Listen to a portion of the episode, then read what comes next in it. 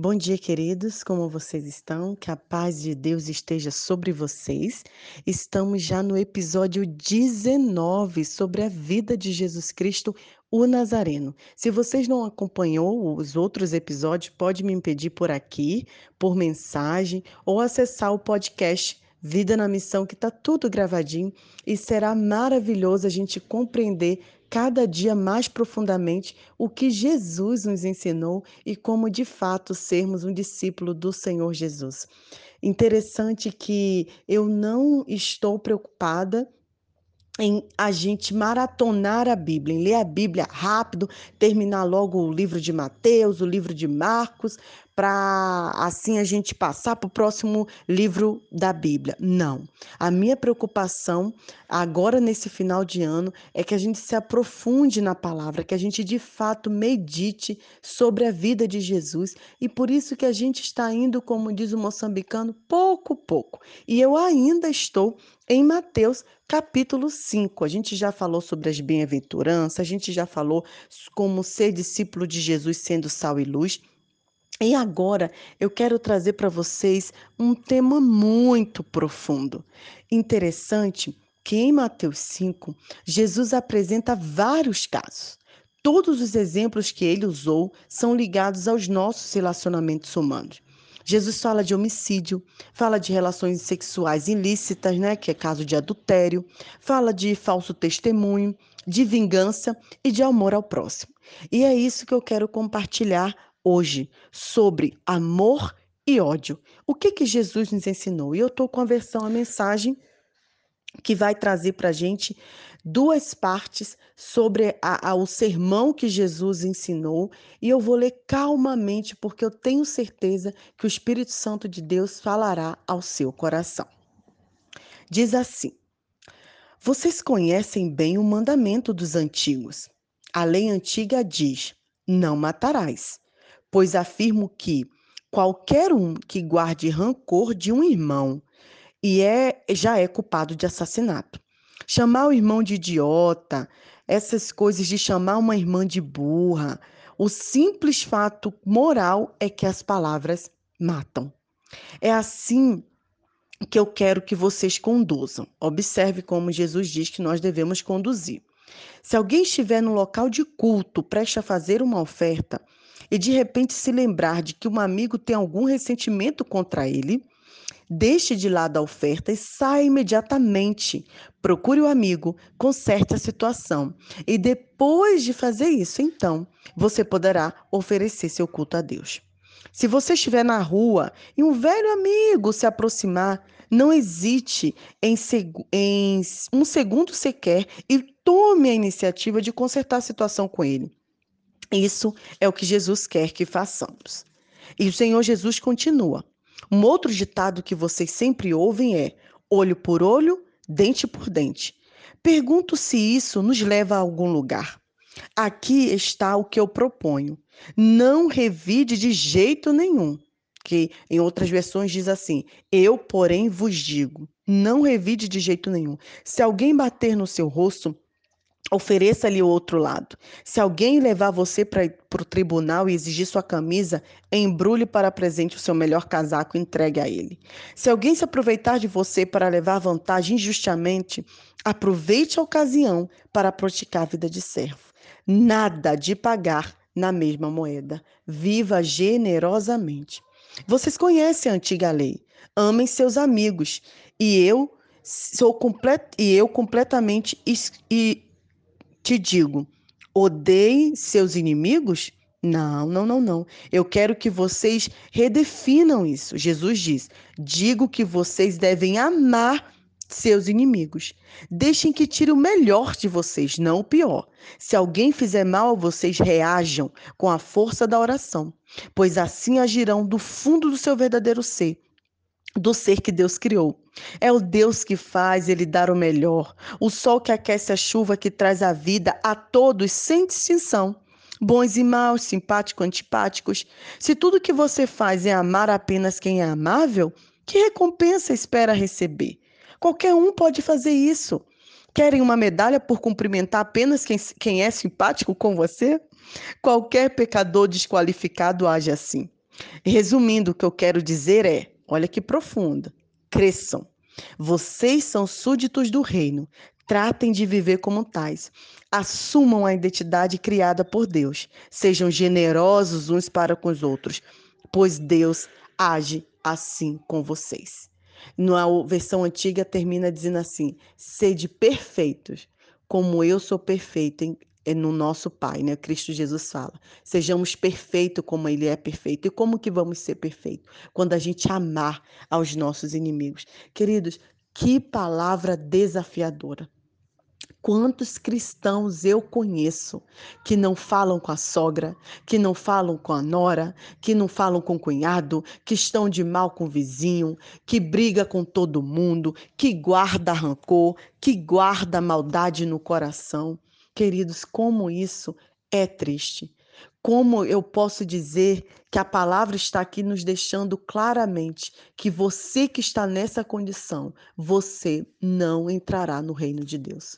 Você não faz parte do reino de Deus, você não está sendo discípulo de Cristo. Você vai dizer, mas irmã, eu faço projeto missionário, eu dou oferta, eu frequento a igreja, né? Eu ajudo tantas pessoas. Mas se você não tem o coração limpo, se você guarda rancor, se você guarda mágoa, isso não adianta. Cristo nos orienta. Amemos os nossos inimigos. Eu estava com uma situação muito desafiadora aqui né? Por conta de uma troca de mensagens mal interpretada, uma pessoa ficou muito chateada comigo e parou de falar comigo. Então eu tentei pedir perdão por mensagem, mandei um áudio, expliquei, né, que, a, que não era o que eu queria dizer e, e a pessoa não me perdoou. Então eu orei ao Senhor, falei: Senhor, é, me ajuda a encontrar com essa pessoa, me ajuda uma oportunidade para que eu possa conversar. Né? Eu não posso ficar sabendo que tem alguém de mal comigo, com raiva, não sei qual é o sentimento, e, e, e eu continuar, né? Eu sendo discípula sua, me ajuda, orei, orei. E a oportunidade não acontecia, eu nunca mais encontrei com a pessoa. Tentei mandar mensagem no WhatsApp, a pessoa é, me bloqueou. E aí eu entreguei ao Senhor, falei: Senhor, eu descanso em Ti, né? Porque o Senhor conhece a intenção do nosso coração. E após mais de sete meses, eu tive a oportunidade nesse sábado de encontrar com essa pessoa. Então eu cheguei, cumprimentei. Olha o que a palavra diz: tomem a iniciativa. O ódio, a raiva, o, o, a chateação, vinha dela. Eu não tinha nada, mas eu tomei a iniciativa. Falei: Oi, como você está? Olha, que aconteceu? Ah, não, tudo bem, já passou. Falei, ah, que bom.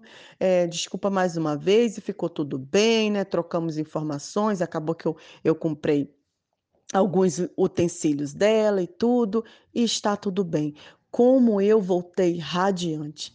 Sabe por quê? Eu lembrei das bem-aventuranças.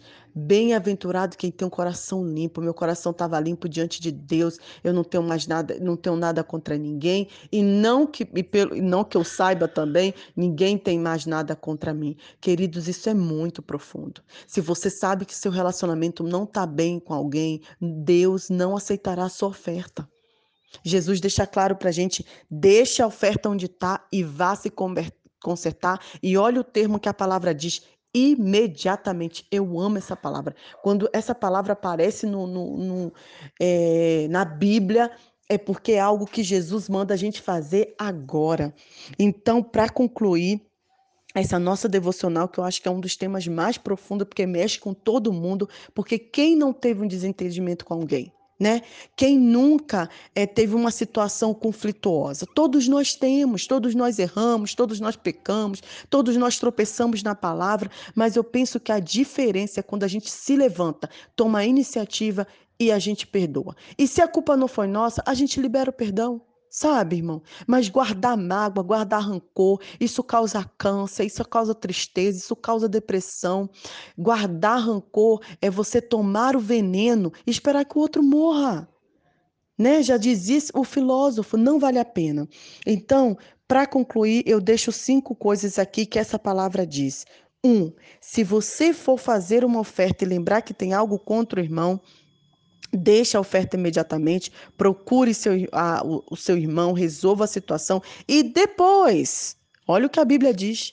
Você poderá voltar e oferecer o seu culto a Deus.